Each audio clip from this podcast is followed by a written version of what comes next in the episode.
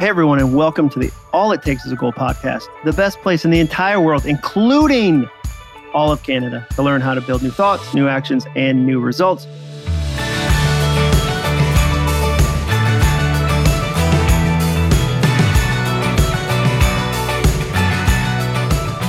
I'm your host, Jon Acuff, and today I'm joined by Marshall Goldsmith. Who's that? I'm, I'm so glad you asked. Over the course of his nearly 40 year career, this world renowned executive coach and New York Times best-selling author, Marshall Goldsmith, has sold millions of copies of his books and even had the world's top executive coaching award named after him.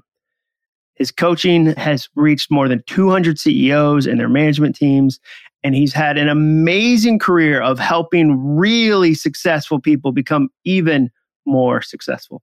He's written books like Triggers and What Got You Here Won't Get You There.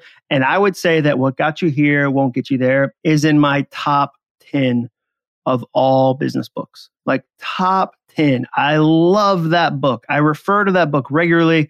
I was thrilled to know he would come on the podcast. I was thrilled to know he lives in Nashville where I live. I think we're going to become pretty good friends and play pickleball at some point if I if I had to guess. I didn't I didn't mention that um, in the podcast, but you'll hear him. He's like, "Yeah, let's go on a walk. Like, there's so many great walking trails near our houses where we live." And I was like, "I'm 100 percent going to do that." He's got a new book coming out called "The Earned Life: Lose Regret, Choose Fulfillment," and I can't wait for you to hear this interview. I will tell you, at one point during the interview, I say something that Marshall finds me twenty dollars for saying. Like, I say a word, like a simple word, a three-letter word that he goes, "Oh no, that's a that's a twenty dollar fine." So it was a really fun interview. I think you're going to love it. But first, a quick message about the sponsor of today's episode. Today's sponsor is me. I've been really surprised at how many people who listen to this podcast have reached out to me about having me speak at their events. I love that. And here's why. Over the last 13 years, I've had the honor to help hundreds of companies like Nissan, Walmart, Microsoft, and Comedy Central at events around the world. And during that time, I've developed three big goals for your event. Number one, I want to slingshot your audience into the best year they've ever had. Whether I'm opening, closing, or somewhere in the middle of the event, I want to launch everyone out of that room with actionable, memorable things that they can apply to their work and lives immediately. Number two, my second goal, I want the sound team engaged and laughing. The sound team has heard it all. They have. And if I can make them laugh and learn along the way, the audience is going to absolutely love the keynote. And number three, my third goal, I want you to get text messages during the keynote. My favorite sentence to hear from you after I speak is, Jon, my phone was blowing up during your keynote. I'm there to make you look like a rock star, not me.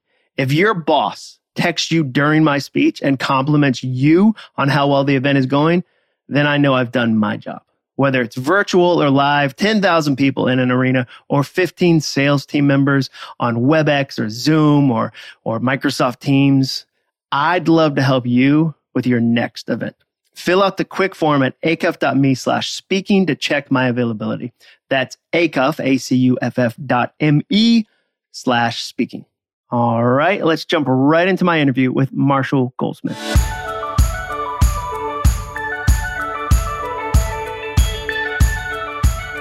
Marshall, I need to start by telling you that recently I had to pay a team member $10 during a meeting. I just had to open a Venmo because I had negatively underestimated what one of our new products was capable of. And I had asked him to hold me accountable to that. And he was brave enough in the meeting to do it. And I did that because you encourage leaders to incentivize the behavior they want to change.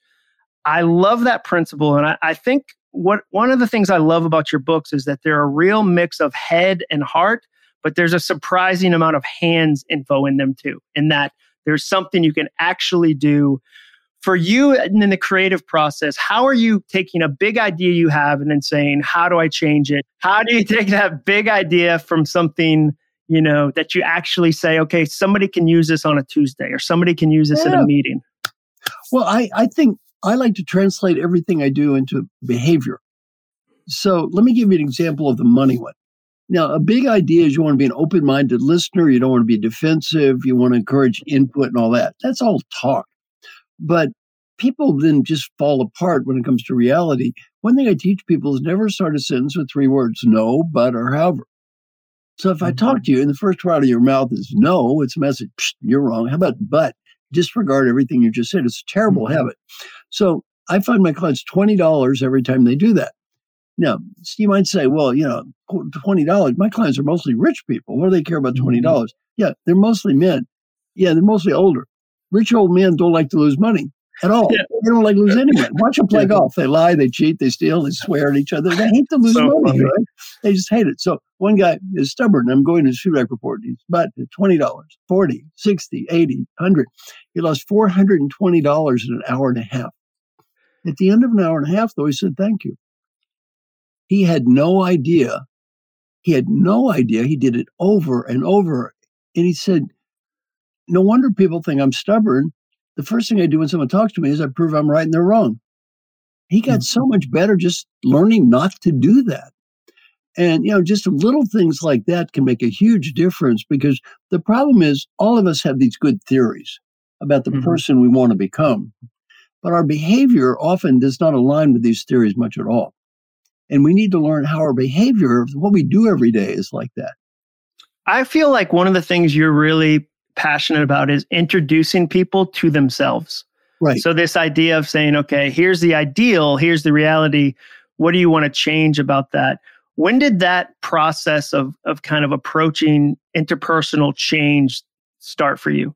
Oh, years ago, I was uh, very young. I was 28, 29 years old. And I, I met a famous guy named Dr. Paul Hersey who got me started in the business. So I didn't exactly start at the bottom. Kind of Mhm. started with my, clients. My clients were McKinsey and IBM. So, you know, I didn't start at the bottom. And I'm working with the CEO. And he said, I got this kid working for us, young, smart, dedicated, hardworking, driven to achieve, arrogant, know it all jerk. He said it would be worth a fortune to me if I could change this guy's behavior. So I pop up a fortune. I, thought, I like the fortune. Maybe I could help him. He said, I doubt it. I said, Oh, I, I think maybe I doubt it. Then I came, I said, I'll work with the guy for a year. If he gets better, pay me. Then get better, it's all free. You know what he said? Sold. There was nothing called coaching. There was no field called coaching. I just made it up. Well, That's so great. the guy got better and I got paid. Life is good.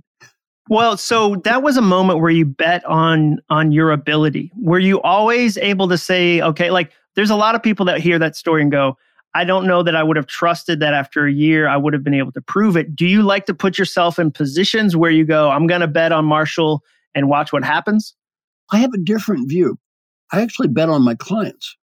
Ah, okay. Yeah, Okay. let, me, let me give you an example. The client I coached that improved the most, I spent the least amount of time with. And the client I spent the most amount of time with didn't improve at all and didn't get paid. So I made a chart. On one dimension was called time spent with executive coach Marshall Goldsmith. The other dimension was improvement. There was a clear negative correlation between spending time with me and getting better. Well, I thought that's a troubling chart. So I go talk to my client who improved the most. Uh, it was great to start. His name is Alan Mulally. Alan was CEO of the Year in the United States, led a complete turnaround of Boeing. He went to Ford. The stock went from $1.01 to 1840, CEO of the Year. So I said, Alan, of all the people I coached, you improved the most. You were great to start with, and I spent the least amount of time with you. So I showed Alan my chart. I said, Alan, the way this chart looks, had you never met me, you would really be good. So I said, "What did I learn from? What should I learn about coaching from you?" He said, "He taught me a lesson that changed my life a long time ago." You know, he said, "You have one. You get one challenge. Pick the right customers. You pick the right customer, your coaching process is always going to work. You pick the wrong customer, your coaching process is never going to work." Mhm. But you know what? That changed my life. one of the questions I had was actually about that quote where you say, I make it easy on myself. I don't place sucker bets. I only work with clients who have an extremely high potential of succeeding. And you mentioned that other people, the people you've worked with, the habitual winners, stack the deck in their favor. So many people I feel like get stuck where they're they're doing the thing the hardest way possible and and making it almost you know as difficult as it can be. Is that a form of self sabotage? Do we feel guilty that it's easy and feels natural? Why don't we do the thing you just described? I, I think one problem I don't have is called a savior complex. Mm-hmm. you know, one thing I've learned in my job as an executive coach, uh, my name is Marshall Goldsmith, not Jesus Christ. So I'm really not into saving people. If people don't Mhm. care, you know what? It's okay. It's okay they don't care. I'm not here to save everybody. I'm not here to change people who don't want to change. You know, I only work with very successful people that want to want to change. If you do a Google search in the quotes, helping successful leaders, in quotes, first 500 hits, 450 are me. Wow, that's amazing. The rest of the world is 50. That's what I do. That that became your focus. So, but you you also do a ton of personal work. I think uh, it feels like uh, uh, uh, you no. Just, but you started. Oh, sorry, sorry. You're right. I'll send you twenty dollars. I'll send. Let's go. It goes to your favorite charity. Thistle Farms just got twenty dollars, and there, now that you live where I live, I'm sure you'll bump into Thistle Farms. That's so good, so good. Okay, Marshall, I really like that idea. And then an additional idea I like about how you approach life is that one of the things you talk about, especially in your new book, The Earned Life, is that you mention you're world class at forgiving yourself. Right. How did you become world class at that? Well, you know, I've been a Buddhist for a long time. I'm not a mm-hmm. religious mm-hmm. Buddhist, I'm a philosophical Buddhist. So anybody can be a Buddhist like I am, no matter what your religion is. And Buddhism is not big on guilt at all. Mm-hmm. You know, and part of the book I talk about is the every breath paradigm. Every time I take a deep breath, it's a new me. So I think about the previous renditions of me. And you know what? Did they mess up every now and again? Of course. Did they commit a few sins? Of course. So what?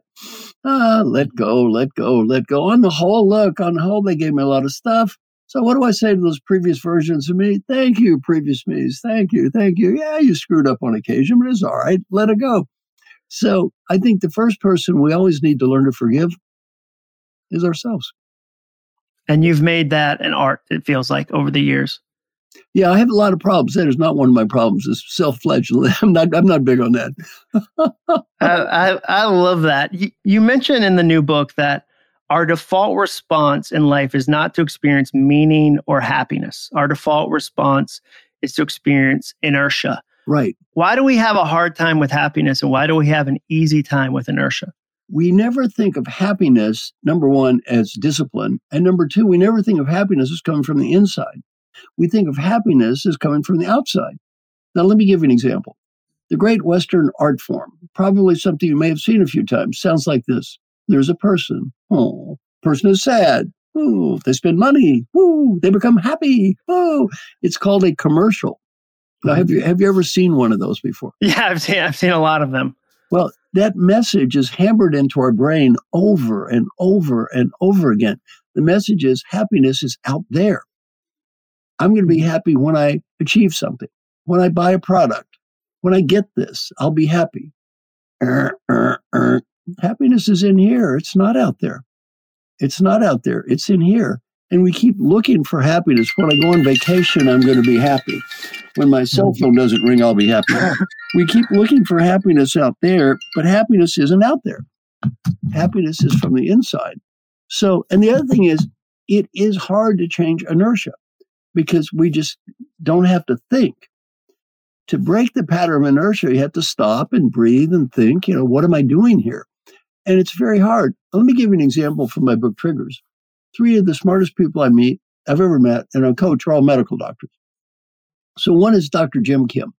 Now, Dr. Jim Kim has a simultaneous MD and PhD with honors from Harvard in anthropology in five years. Mm. And put that in context, a normal human to get a PhD in anthropology from Harvard takes eight years. Now he got one with honors in five years and got a medical degree at the same time. Uh, Dr. Raj Shah is the head of the USA, and he went on to be president of World Bank. Dr. Raj Shah is head of the USAID. When he's 37, he reports to Hillary Clinton. And then uh, Dr. John Noseworthy is the head of the Mayo Clinic. So the all smart guy, all medical doctors. Mm-hmm. All three ask the same question on a typical day, how would you score on the answer to this question? One to 10. Did I do my best to be happy? All three had the same answer. Never dawned on me to try to be happy. Because they don't see it as a discipline. They never thought of it. Why? They're too busy achieving things. Now, they're all medical doctors. Says, did it dawn on you you're going to die? Did they cover that yeah. in medical school? They covered death? Oh, yeah. I said, do you think it's a stupid question? They said, no, this is a great question. I just forgot to ask. How do you help them start asking that? What are some practices around that, that that you encourage them to think about happiness in a different way? One of them is daily questions. Every day you evaluate yourself on many questions. One of the ones is that mm-hmm. I do my best to be happy every day. Shockingly, most of us forget to be happy. what are the other questions you're asking yourself every day? Because that's one of the chapters in the book that I thought was really powerful about that review. Well, you know, the daily question process takes three to four minutes a day. All your listeners, it's going to help you get better at almost anything and costs nothing. People are skeptical. Three to four minutes a day, help you get better at anything, costs uh-huh. nothing. Sounds ridiculous. Too good to be true. Half the people start doing this quit in two weeks. They don't quit because it does not work. They quit because it does work. See, this is easy to understand. It's hard to do. Mm-hmm. Now, I've been doing this 25 years.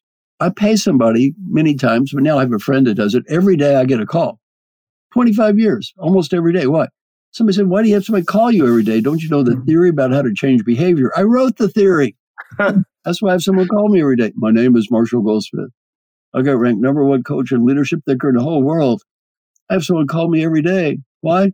I'm too cowardly to do any of the things I teach by myself. I'm too undisciplined to do any of the things I teach by myself. And I need help. And you know what? And it's okay. We all need help. Get over that macho nonsense. Now, how's it work? Just get out of spreadsheet, write down questions. Every question is answered with a yes or no or number. And then every day you fill it out one Monday, Tuesday, Wednesday, Thursday, Friday, Saturday, Sunday, and you get a report card at the end of the week. I will warn your listeners in advance. The report card at the end of the week might not be quite as beautiful as that corporate values plaque you see stuck up on the wall. I think one of the things that I really like about that process is that I think people struggle with comparison, especially online, because they don't have a scorecard and their brain wants to know how they're doing. Right. And if you won't answer that, it goes, fine, I'll go look at other people to figure out how we're doing. And that that makes you feel terrible. Yeah, I never thought of that. You know what? I actually am going to start using that. And the first four or five times I use it, I might actually give you credit for it. After, I, after that, I'm sure I'll think it was my idea. Exactly. I'm just so fascinated because a lot of the things you're talking about feel counterintuitive, but obvious on the back end. So when you sit down with a powerful leader, and you've talked about this and What Got You Here Won't Get You There, which is one of my top 10 favorite nonfiction books of all time, just so instructive. Somebody successful has a hard time changing because I've got all the proof that I don't need to change. And then you come in and go, no, leadership strength isn't saying you don't need help. It's admitting you need more help than you've ever needed before. And as you get to new levels, you're going to need more help. When you deal with somebody, especially in the initial conversations, how are you getting them to see the value of admitting I'm vulnerable, I have weaknesses, I need help? Well, everybody I work with gets confidential feedback. By the way, everyone I work with, they don't have any votes on what they do. You know, I, I don't get paid if they don't get better. So I, I have zero tolerance for non-compliance. I say, if I work with you, you will do the following. You will get confidential feedback. You will apologize for your sins. You will talk to people about what you learned. You will follow up on a regular basis. You, you will get measured. And if somebody says, I don't want to do that, what do I say? Well, thank you for sharing. Goodbye. That's the end of the conversation. Goodbye.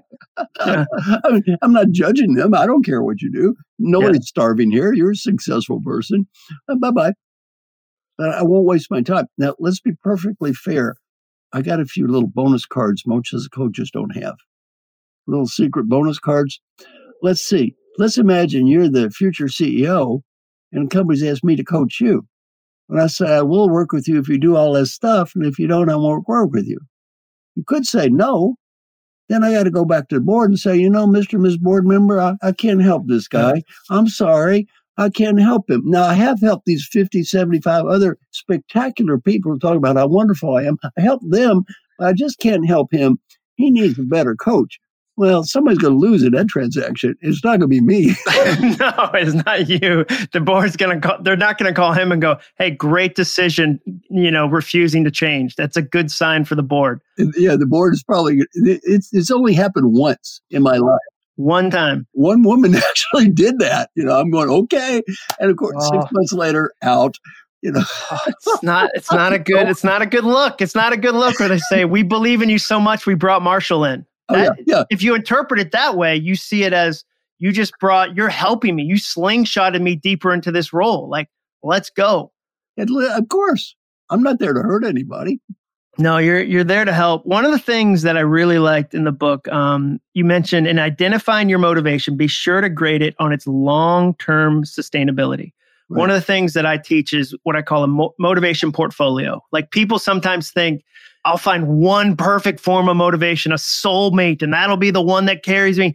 And I always say, no, you need five, 10, 20. So when the first 10 don't show up, you have some backup motivation. How do you help people assess a motivation that will be sustainable over a long term change? Well, I did a research study called The Leadership is a Contact Sport. If somebody wants to study, send me an email, marshall at marshallgoldsmith.com. Leadership is a contact sport. 86,000 people in this research study. Now, number one, nobody gets better because they listen to a speech or get a coach or read a book. They have to work. Mm-hmm. That's it. So if you look at our research, people that get feedback, talk to people, follow up over and over over time, get better. People that learn stuff but don't do anything, shockingly, don't. Now, I have good news though. They don't get worse. They just stay the same. they stay in the middle.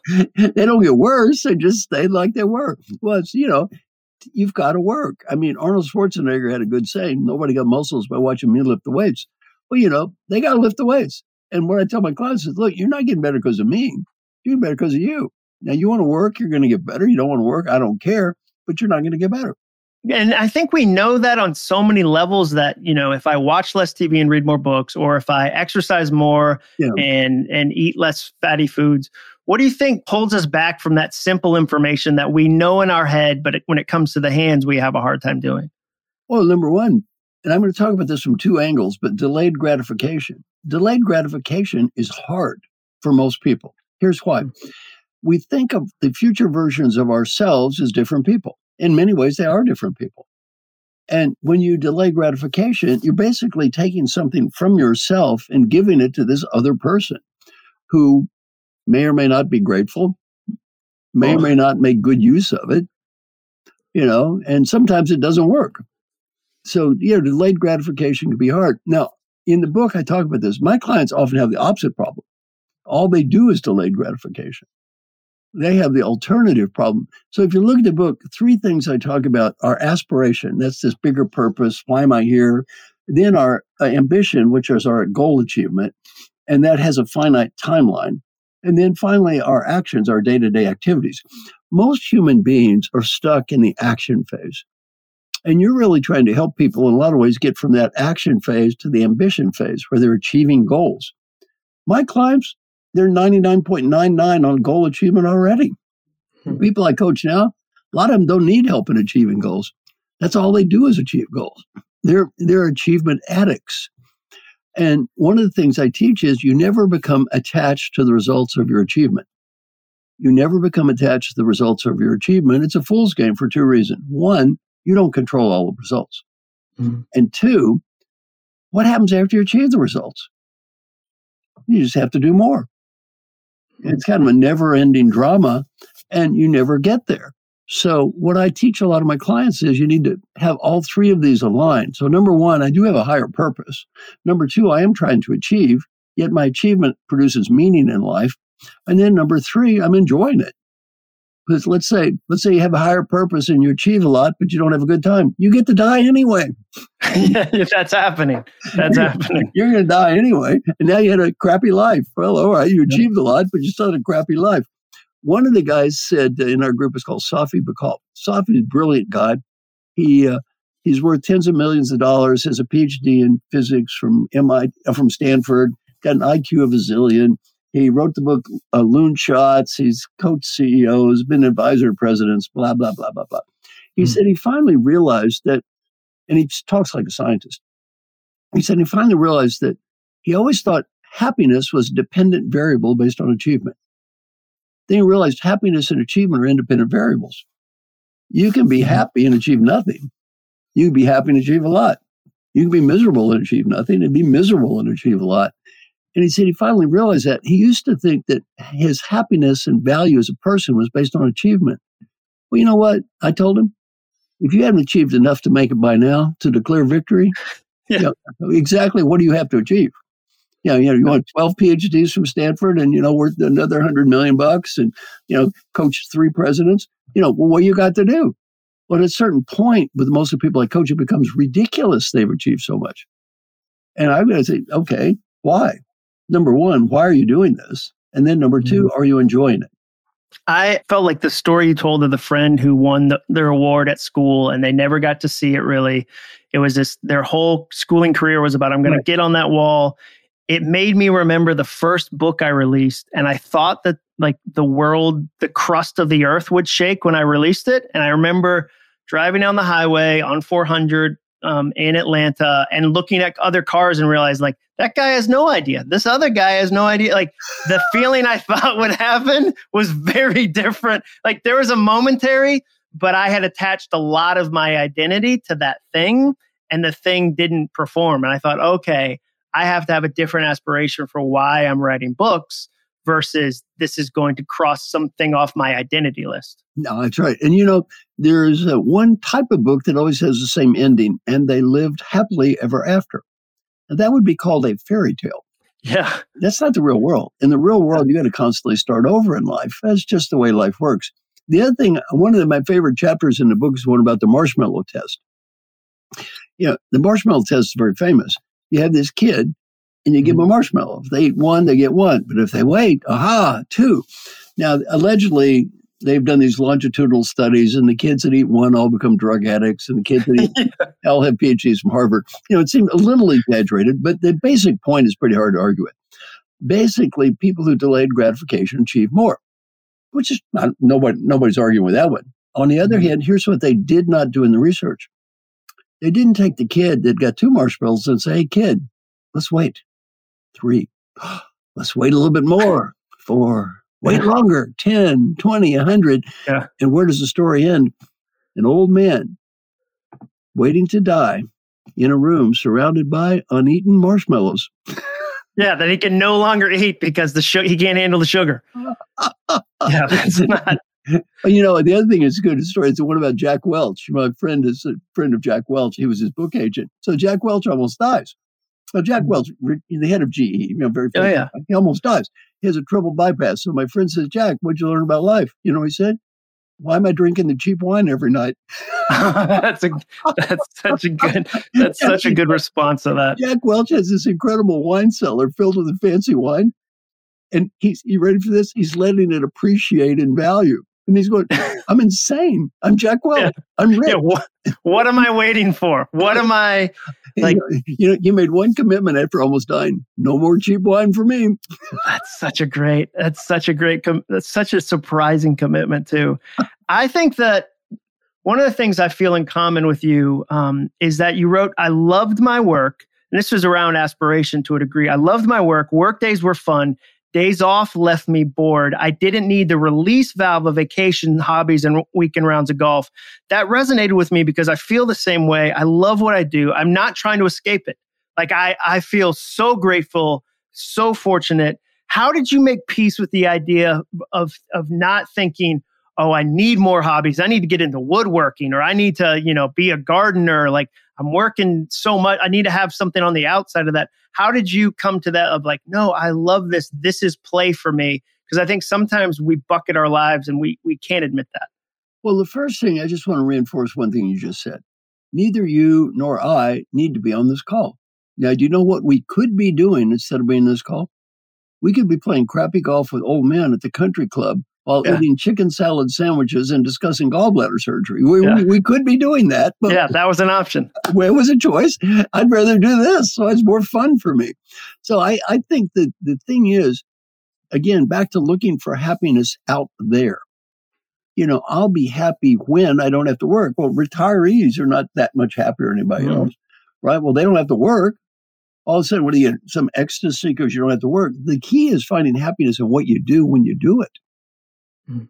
Yeah. So if you love what you do, I mean, that's it. Here's a higher aspect. And also, you're helping somebody like you in your work, I, me and my work. Hopefully, we're helping people. Hopefully, this interaction will help somebody. I mean, if it's not, why are we doing it?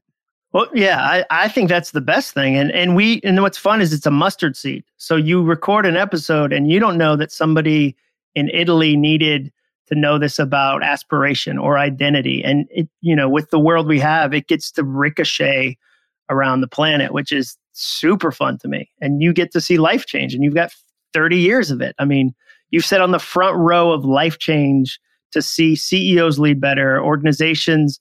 You know, the EA is served by the CEO. I mean, there's so many things that it trickles down to. I just think that's really fun. And I loved hearing you say that because I felt like it gave me permission to to feel that too. Because there's the world teaches the opposite of often you have to, you know, escape from the job. But I I love it. I love what I do. I would do it more hours if I could.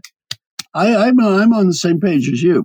Basically, look, I was trying to help people have a little better life. That's a good thing. I enjoy what I'm doing. That's a good thing. I'm, you know, I've achieved a little bit in my life. You know, I, I sold three million books, so that was something. You know. yeah, that, that that was very much something.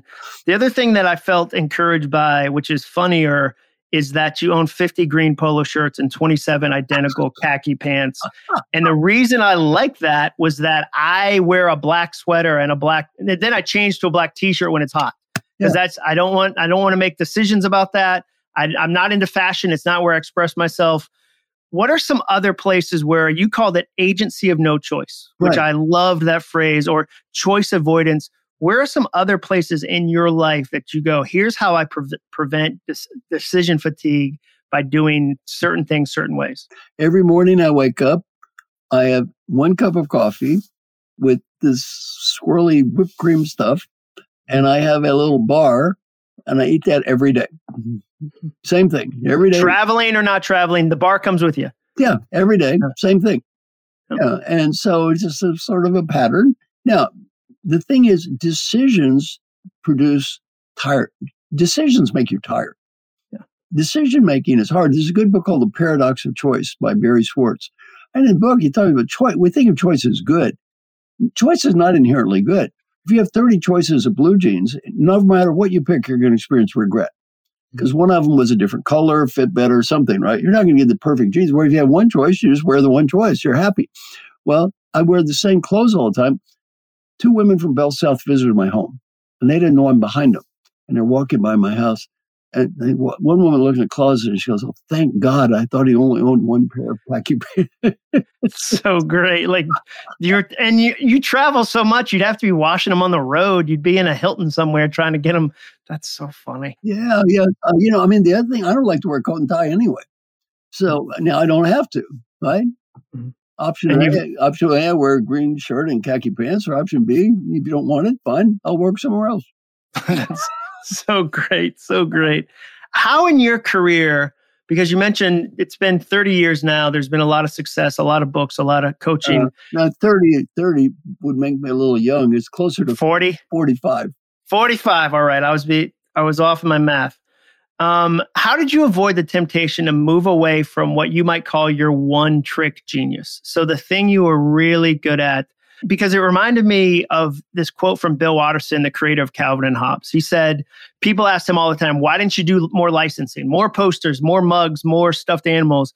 And he said, as a practical matter, licensing requires a staff of assistants to do the work. The cartoonist must become a factory foreman, delegating responsibilities and overseeing productions of things he doesn't create. Some cartoonists don't mind this, but I went into cartooning to draw cartoons, not to run a cartoon empire. If I were to undermine my own characters like this, I would have taken the rare privilege of being paid to express my own ideas and given it up to be an ordinary salesman and a hired illustrator. So for you, because I'm sure there were a lot of people that would say, Marshall, this is genius. You need to have a 500 person company and you need to do this. You need to scale it this way. But I feel like you've been really deliberate to stay true to the craft of what you do with a lot of personal excellence on it. How did you avoid that temptation to change it into something it wasn't? Well, I don't mind scaling things. I just don't want to manage things. So that mm-hmm. description you gave was me as well. I mean, mm-hmm. I would like to manage things. To be honest, I have only two things that keep me from being a great manager. You know what they are? One, I have no ability, but two, I have less motivation. So I have no ability and less motivation. I don't like to manage things. Yeah. Yeah, I don't manage anything. On the other hand, I think I'm good at scaling. Now, let, let me give an example. One thing that it, it talks about in the book is a 100 coach program. You should join our program. I should adopt you. You'd be a wonderful adopted. I am in. As soon as I read it, I was like, I, I live in Nashville. Let's go. Oh, that's good. We've got, and the new president of Belmont is one of my adopted kids. So I've got some fine adopted. Uh, oh, fun. Yeah. So anyway, so I go to this program called Design the Life You Love. And a woman said, Who are your heroes? My heroes are kind and generous people who are great teachers. She said, You should be like them. I said, Okay. I decided I'm going to adopt 15 people, teach them all I know oh, for free. And the only price is when they get old, they have to do the same thing.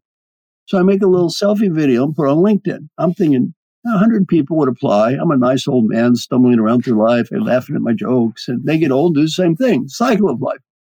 But I was wrong. Over 18,000 people applied to be adopted. That's wild. now I've adopted 370 people. And it's called 100 Coaches. And we have we have rules though. I must tell you the rules. Very mm-hmm. strict. One is no money. No money. Two is no guilt. And three is no expectation. In other words, you do whatever you want. You ask people to help you and they try to help you. If they help you, say thank you. And if they don't help you, say thank you anyway. You say thank you, and there's no expectation of payback. The only expectation is you help somebody else. And you just pay you pay it forward. Pay it forward. That's it.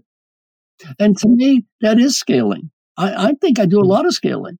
Look, hey, three million people read the books. That's scaling. yeah, that's you scaled an idea from an office into three million different copies in dozens and dozens of languages. Uh, yeah, yeah, it's it. And all these people read the books, and they've got these thousands of people use my coaching process. The thing is, I just don't charge people for it. I just give everything away. Does that allow you to keep the ideas fresh too? Because sometimes I feel like when we hoard ideas, we don't have room for new ones. Well, let me tell you what I like about it. I tell people all my material you may copy, share, download, modify, change any way you want, put your name on it. I don't care. I don't care. I'm going to be dead anyway. What does it matter to me? Just, you know, if it helps somebody, knock yourself out. What am I saving it up for? Oh, I love that. I love that. There's there's a show called Alone where they send people out into the wilderness and they have to survive by themselves and film themselves. And there was an episode where a guy got, um, they removed him because his body weight had dropped so dr- uh, dramatically. And he had 24 smoked fish that he had caught that he was saving for someday. And they pulled him because his body was eating itself. And he said, No, but I've got enough food. And they said, But you're not eating it. You were saving it for a day that never came. Right. And I think you, it's easy to do that with ideas. It's easy to do that with the things we have. Right. I, I really appreciate your approach to that.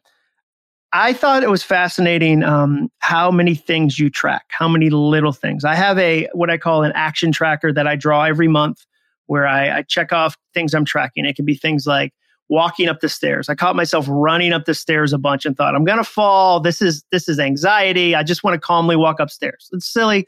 How much water I drink, you know, encouraging one person a day. Once a day, I text somebody out of the blue and say something kind, and they never say, this was the wrong day to say that. They always say, I needed this today. You had no idea. You mentioned that you tracked being nice to your wife. What are some other things that you would say over the years I've tracked? These are some little things I've tracked. Well, how many steps I take every day? Yep. How much do you weigh? Here's a good one, a couple of good ones for people. One for me is how many times I try to prove I was right when it was not worth it. I, I don't see too many zeros on my scorecard. Kind of hard for that old professor not to be right all the time. Or how many angry or destructive comments did you make about other people? Well, we don't want other people stabbing us in the back. Why are we stabbing them in the back? So, you know, just a lot of quote little things, but those little things make up life. Now, let me give you a good one for you. You're kind of a helping guy like me. Uh, how many times I try to help people with my professional expertise that had no desire to be helped? yeah, yeah. I uh, one of the things I wrote for myself was the best time to give somebody advice is when they've said, "Can you give me some advice?" And every other time is squirrely. Um, and so for me, I, that helps because if somebody makes eye contact with me, I'm like, I should probably help them with something. Of course, of course. Great is the need of the student to learn. Far greater is the need of the teacher to teach. Yeah, that I have. I have that thing you just described. Uh, very, very much so. I have to tell you, the surfing story was powerful in the book, the surfing story about you as a young man and making an action decision versus an aspiration decision. Can you tell us a little about that? You know, paint that picture for us. Well, I've done many dumb things in life. This one way up there at the top of dumbness, right? So okay. I'm, I'm, I'm I'm on some boogie board. I'm 27. I don't know anything about surf. I'm from Kentucky. You know, I was brought up surfing, yeah. right? And you know the day wears on. We start getting more and more macho you know, and I do something cute, and then the, my buddies are there, and we're, you can do it, you know, go for that big one. So, you know, sure enough, here comes a nine foot wave. I'm like an idiot. So I decided I'm going to ride this wave. I go straight up and then straight down, broke my neck in two places. I mean, thank God I'm not totally paralyzed, which, by the way, many people were that summer in the same beach paralyzed. I wasn't. I just got lucky, as all. And then I analyze that back to these three things our action, our ambition, and our aspiration. Well, you know, that had nothing to do with my aspiration as a human being. I'm not going to be some kind of surfer and some good is going to come out of this. Number two, there's no achievement in surfing. I'm not going to be a great surfer. What the heck am I doing? Well, I got lost in adrenaline, lost in the moment, you know, seeking that thrill. And, you know, it almost killed me. I think the thing that was interesting to me was how simply you could see okay, the action was there, but the other two things didn't fit. And it creates this framework, this really powerful, really simple framework that I think anybody can apply. For me, I look at like ultra running. I have friends that are like, let's go, let's go run 100 miles in the woods.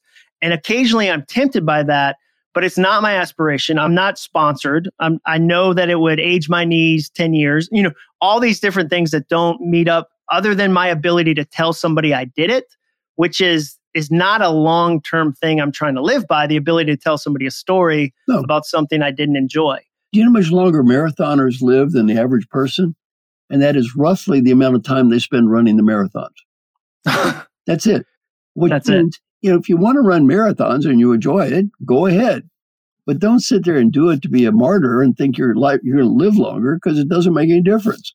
Doesn't change it. Doesn't change it. No. One of the things you talk about, I feel like, is that you don't have to change a thousand things. It's often a handful of things. Um, and what got you here won't get you there. You talk about being nice to somebody, being kind to a coworker. Right. I think we feel like we have this great pressure to change everything. The 180 degree, you know, turnaround. Right. Why does changing a few small things often have a huge impact? Well, it has a huge small impact because the quote small things are illustrative of the big things. Uh, let's say a big thing is I want to create an open environment. A big thing is I want people to tell the truth. I don't want to kill the messenger. That sounds big. Now let me give you a small thing. Yeah, you're you're driving your car, and person next to you says, "Look out! There's a red light up ahead." Okay, do you say thank you, or do you say, "What do you mean there's a red light? Do you think I can see?" Well, the big thing is you want to encourage people to tell the truth. The small thing is you scream at your wife when she corrects your driving. I taught that at Dartmouth. One guy raised his hand. He said, I got an embarrassing story to tell you. My wife always corrected my driving. I said, I'm sick of you correcting my driving. Never do that again. I know how to drive a car. He said, I'm so embarrassed. Two weeks ago, I'm driving a car, run right through a red light and plowed into two cars. And I said, thank goodness no one was hurt. First thing he does, looks at his wife, goes, why didn't you say anything? yeah, yeah. He immediately put it back on her. Yeah, well, yeah, well, excuse me, fool. Yeah.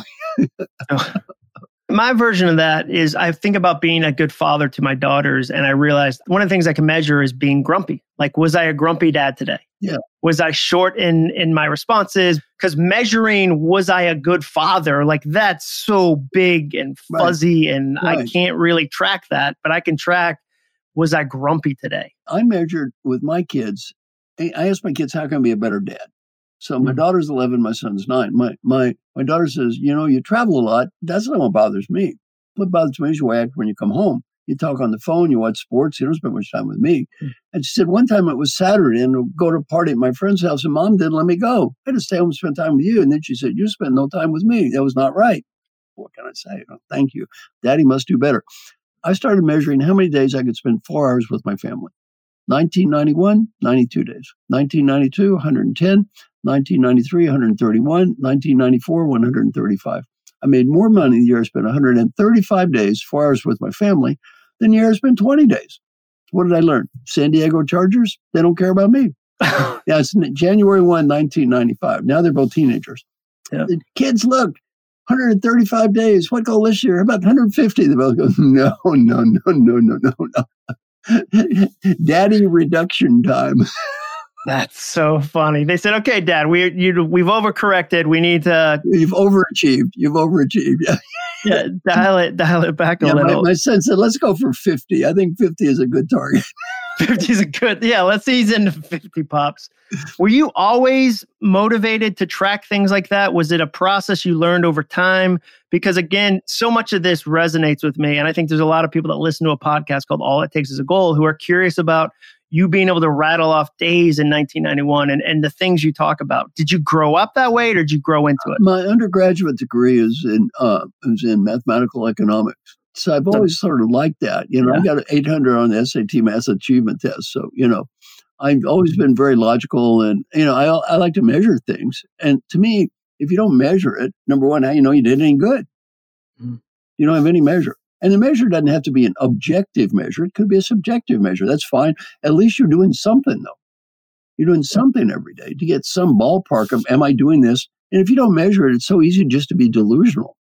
To have no connection to reality. I, I sometimes say goals are optimistic lies um, that, that we tell that if they're not connected to your calendar, if you're not connected to, because when somebody says, I want to write a book, and I say, well, how much free time do you have in a week? And they say, I have no idea, then there's the book's not going to happen because books are, mathematically fairly simple. I've got a chart. You can probably see it on the wall right there. That's my next book. I think it will take me 500 to 1,000 hours to write that book. And so I'm tracking that. Wow, okay, I did 22 hours this week. What did I accomplish? And I, I didn't know it takes me an 100 hours just to like the idea. It took me seven books to realize the first 100 hours, I'm like, this thing is terrible. What am I doing? And by the time I hit 150, I'm able to, I'm able to kind of settle into it. I'm curious, what's your creative process like now? Are you an idea guy where you've got a notebook with you and somebody says something that you think is fascinating and you're writing it down? Are you typing it into an app? What's the the Marshall Goldsmith approach to, to creativity? I am good at ideas. I mean, I have enough ideas I could do five books right now. Mm-hmm. You know, now the, I'm not really that good as a writer.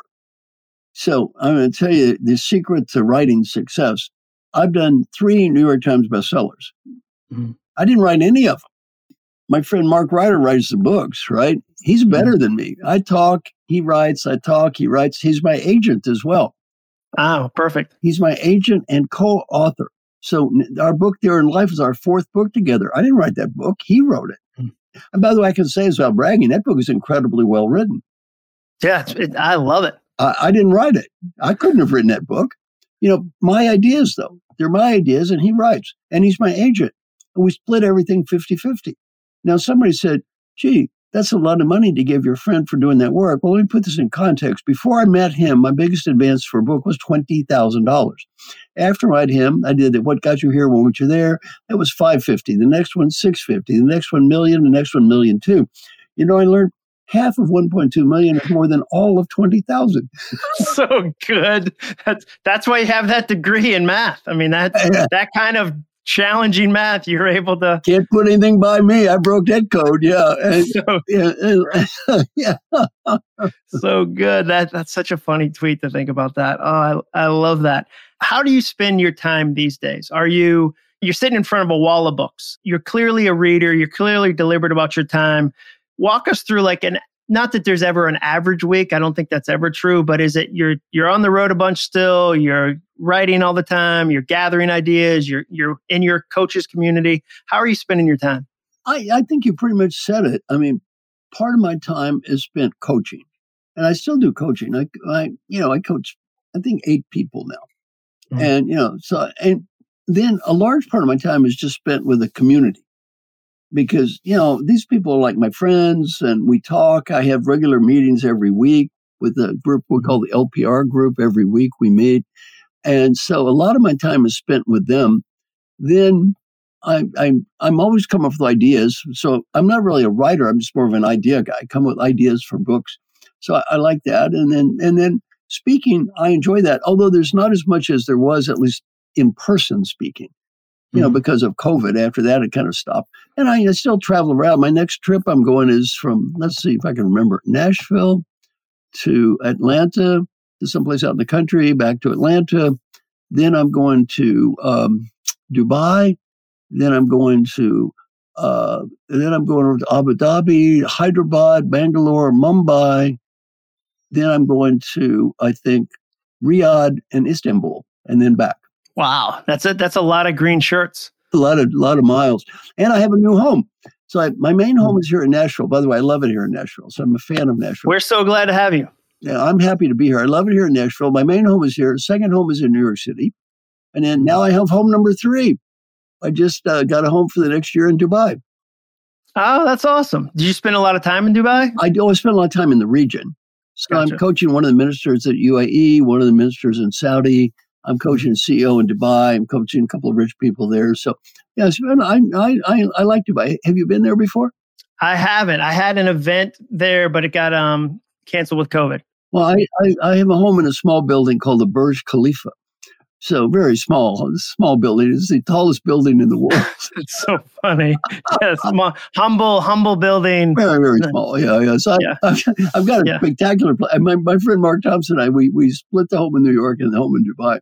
So my home in Dubai is is is kind of over the top. It's kind of cool. So I've got a nice home there in the Burj Khalifa, 3 mm-hmm. bedrooms, spectacular view. So it's cool. Oh, that's perfect. And that leads me to what, speaking of international, I've only got a few more questions, but one I'd love to, to hear you talk about is feed forward. And you actually did that model, the feed forward model, in uh, Moscow yeah. with uh, an arena of 50,000 people. I love this concept. Can you explain to the listeners what you mean by feed forward?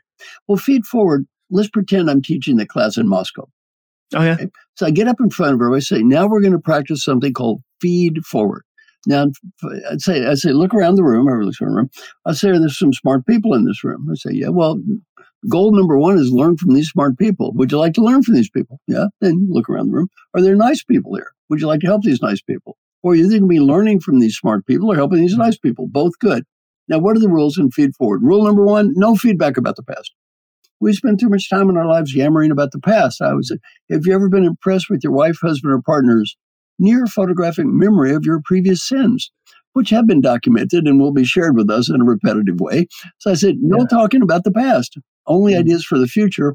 And then rule two, when people give you ideas, you can't judge or critique. All you can say is thank you.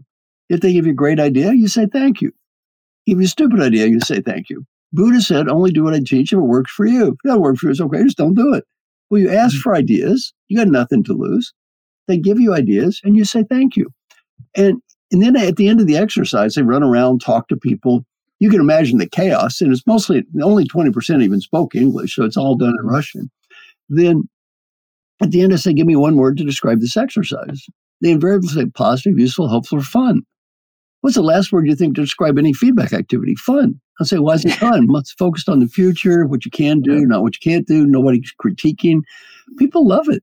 Well, and it changes the model completely. And I love that it opens up conversations with leaders. I, I always tell people if if you as a leader ask for feedback and the first thing they give you is compliments, they don't have psychological safety. If you say, "Hey, I need some feedback," and they say, "You have beautiful hair," like right. you could really, you, you couldn't get a comb through that thick hair. You're a great leader. They don't feel like they can tell you the truth, and they're going to tell somebody the truth. It's just not going to, it's not going to be you. I love that it's the reverse of most feedback models. I thought it was so helpful, Marshall. Um, I'm so I was so encouraged to read that in the book. Two last questions. What four books would you put on your Mount Rushmore? Like nonfiction. I ask this question to everybody that comes on. Nonfiction, kind of goal related books or executive leadership related books. What are the books you'd put on your Mount Rushmore? The first one is called um, Old Path, White Clouds by Thich Nhat Hanh. Old Path, White Clouds. I love that book. It's a Buddhist book. It's a it reads like almost children's fairy tales. Just a wonderful book. Then another book I would is called Hesselbein on Leadership. It's done by my friend Frances Hesselbein, and uh, just a, she's just a total inspirational human being, and I love her. She's 106 years old now. Another one is American Icon. That's about my friend Alan Mulally and how you know he turned around Ford. Just another guy's a good friend of mine, just a hero in mine my mind. And then the, the other one is this one: "What got you here won't get you there." You have to you have to read that book. I love that book. I I recommend that book constantly. And again, I'm paying people in meetings when I'm negative because I told them we call it our governor payment. Whenever I put a governor on what we're capable of, like putting a, a governor on a motor, they can call me out. And it took a meeting or two for people to feel comfortable. But now you almost feel like they're waiting on the edge of their seat because they'll say, What if we tried this? And if I go, ah, that won't work for us without investigating it, without, oh, and, and so one of our soundtracks or, you know, our mantras is curiosity beats criticism. Good. Especially when we're when we're working on an idea, and that came from you. So Good. so grateful. Last question: Where can people find out more about you? Uh, okay, to get the book, my book is available every place. So it's going to be May third. Uh, the Earned Life. They did give me a million dollar advance, so I think you're going to see it in most bookstores. Yeah, I hope so. They they have incentive to get it out there. They have incentive. When they give you a million bucks, they usually put it in the bookstores. You know. yeah, yeah, yeah. It's going to be at an airport. Yeah, it'll yeah. be at the airport. So the, the book you can get pretty much any place. Uh, also, my website, www.marshallgoldsmith.com, I give everything away copy, share, download, duplicate. And if you live in Nashville or you live near Nashville, I go for a walk all the time and I invite everybody to come visit. I'm in. I'm in. Like, Will, as soon as we stop this recording, we're going to trade information because I'm 100% in. I take a walk anyway, and I always enjoy going to walk with people and, you know, just walk around. And, and so I always just come board and visit. So, you know, I'm, my stuff's not hard to find. You go to YouTube, I've got a YouTube channel, all the videos are free. So, yeah, I just give everything away. And as I said, copy, share, download, duplicate. Now, tell people this. Let's say I write something you mo- like most of it, but not part of it change it. Yeah. I don't care. cross that out. Not, Rewrite that part. Put your name on it. Change it. It doesn't bother me. I, what am I saving it up for? I love that. I love that. It, I for me at the at the point in my career where I am, I love that advice because it's really helpful to me about being generous with ideas, generous with time, generous with serving people. So that's so encouraging for me to hear. That it's so tempting to think you need to build an empire in your own name versus actually help people. So this is this has been so kind to hear these words from you today, Marshall. We'll stop the recording here in just a second and then we'll trade information because I'm definitely coming on a walk. But thank you so much. Thank you so much for joining me. Thank you so much for inviting me. It's been wonderful. I look forward to getting to know you. Thanks, Marshall.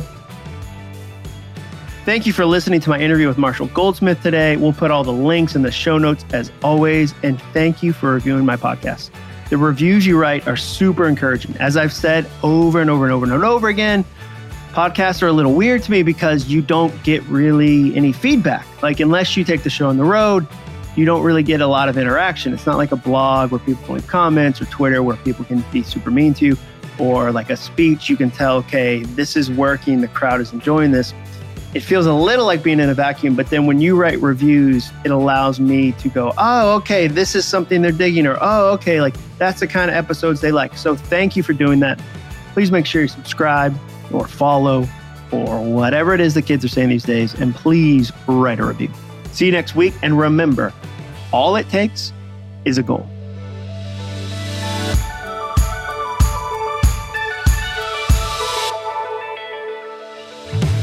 Thanks for listening. To learn more about the All It Takes Is a Goal podcast and to get access to today's show notes and exclusive content from Jon Acuff, visit acuff.me slash podcast. Thanks again for joining us. Be sure to tune in next week for another episode of the All It Takes Is a Goal podcast.